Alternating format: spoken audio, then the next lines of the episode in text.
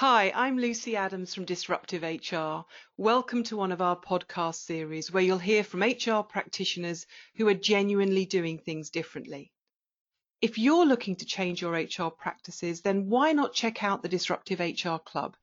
It's got tons of videos, webinars, and downloadable guides that will give you all the ideas and practical help you'll need. Check it out at www.disruptivehr.club.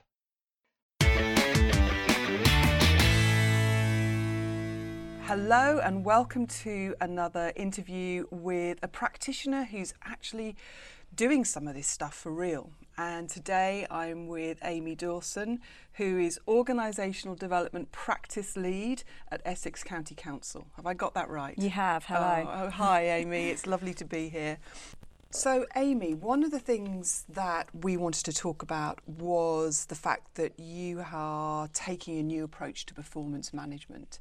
And before we get into what it is that you're doing that's uh, very different, can you just talk to me about why? Why did you get to a point where you just thought, actually, this isn't working for us? Absolutely.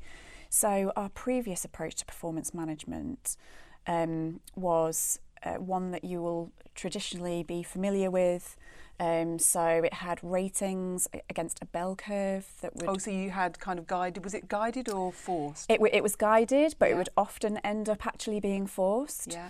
Um, we had mid and end of year reviews. We had the whole strategic cascade of objectives right from the executive committee yeah. that would often take, you know, six months to actually get anywhere. yeah. And then people would have to kind of shoehorn their objectives using the language provided in, into those strategic ones. Yeah. Um, it left people really feeling really stressed um, you know, and they were scrabbling around for feedback at mid and end of year review time. Yeah. Um, it wasn't in the moment, so people had forgotten what they'd done, or they'd often go out, you know, send lots of emails out to try and gather the feedback at that. And everybody that doing it at exactly the same time. Oh, you know, it, it, it was awful. So, so kind of that that experience coupled with our research um, you know, suggested to us that it, that what we used to have was just no longer fit for purpose. But lots of organisations um, know what they're doing isn't particularly great. But what was it that prompted you to do something different?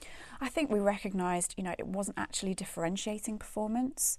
Um, it ended up probably being quite demoralising because because people felt really scrutinised at those mid and end of year review time time hmm. periods. Mm. Um, I think your chief exec uh, got behind it. Do you think that was quite critical? Absolutely. So we, we went to our chief executive um, and our executive committee, um, you know, and made the case uh, for doing something different. And what we proposed was actually that we took a people-centred approach to change um, and host a series of workshops during the first quarter of this year between January and March and actually engage with people across Essex about okay you know we recognize that what we used to have isn't isn't fit for purpose what is it that you would like to see from a new performance management approach let's hear it i want to hear from people across Essex and how many people did you engage in that so we went out across um, all of the quadrants um, in Essex. So is that your divisions? Those or? are those are our regions. Oh right. Um, so, so the whole of our geographical spread, as well as our functions um, and, and services, so social care as well as our more corporate functions, um, education, um, and uh, also with a range of people from line managers, senior leaders to the employee population. And we engaged with just under 600 people across 30 or so workshops. And were the messages consistent coming back from that? Do you know what the themes from all three kind of populations um, were aligned? And you know, people were saying things like, um, "We have a really process-heavy approach at the moment, lots of paperwork." It often takes up so much time and we, we put it onto this really clunky online system yeah. um, that often immediately crashes. Yeah, yeah, it doesn't end up actually saving what we've already input input into the system. um, you know, and so we're actually wasting taxpayers' money by doing this, as well as demoralising, you know, our workforce. Um, so basically the key themes from from what people wanted to see from a new performance management approach, which was something that was much more light touch um, focused on a regular conversation between employees and line managers. And for that conversation to be much more balanced, so for employees to feel empowered um, around um, their performance and their development. Um, and, and also, there was a suggestion that we cover four key areas. So, performance, so how they're getting on with their objectives, um, and then development. So, uh, both in the role, so what skills do they need to be great um, and fulfilling their potential in their current roles, mm-hmm. but also if they've got future career aspirations, how can how can we help with that, and how can we empower you as an employee to take some ownership for your own development at the same time? Well-being.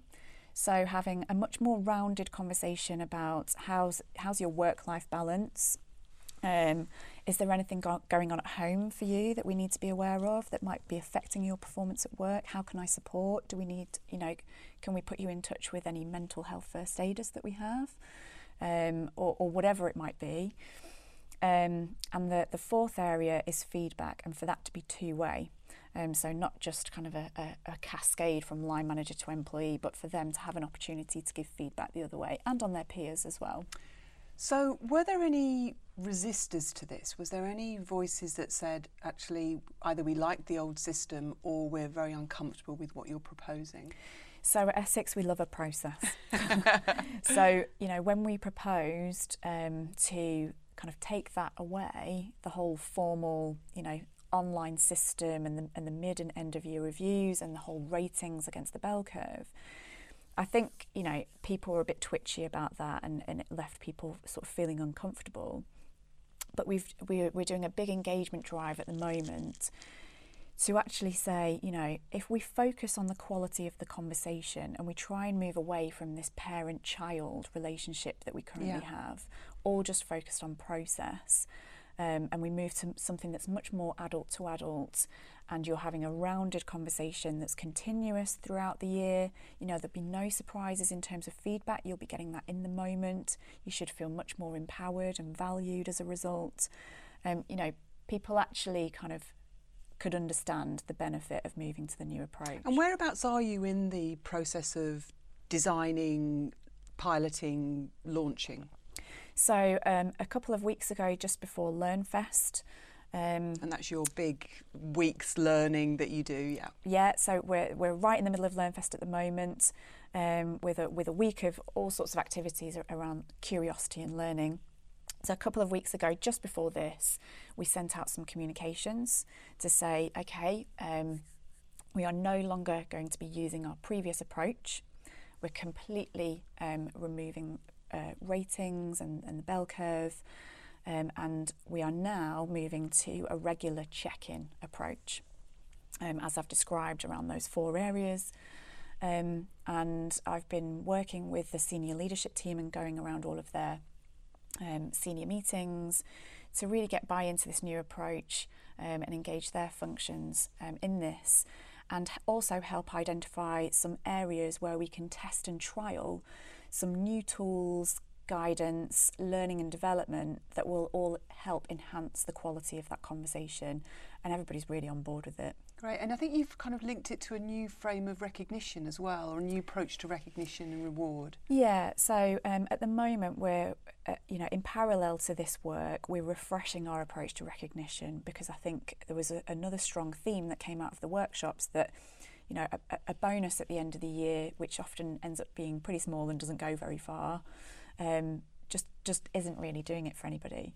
And what people would much rather have is some recognition in the moment, and that doesn't need to be monetary. It could be, you know, a simple thank you, or um, you know, a, a, Friday afternoon off if somebody's um, gone above and beyond and really gone the extra mile.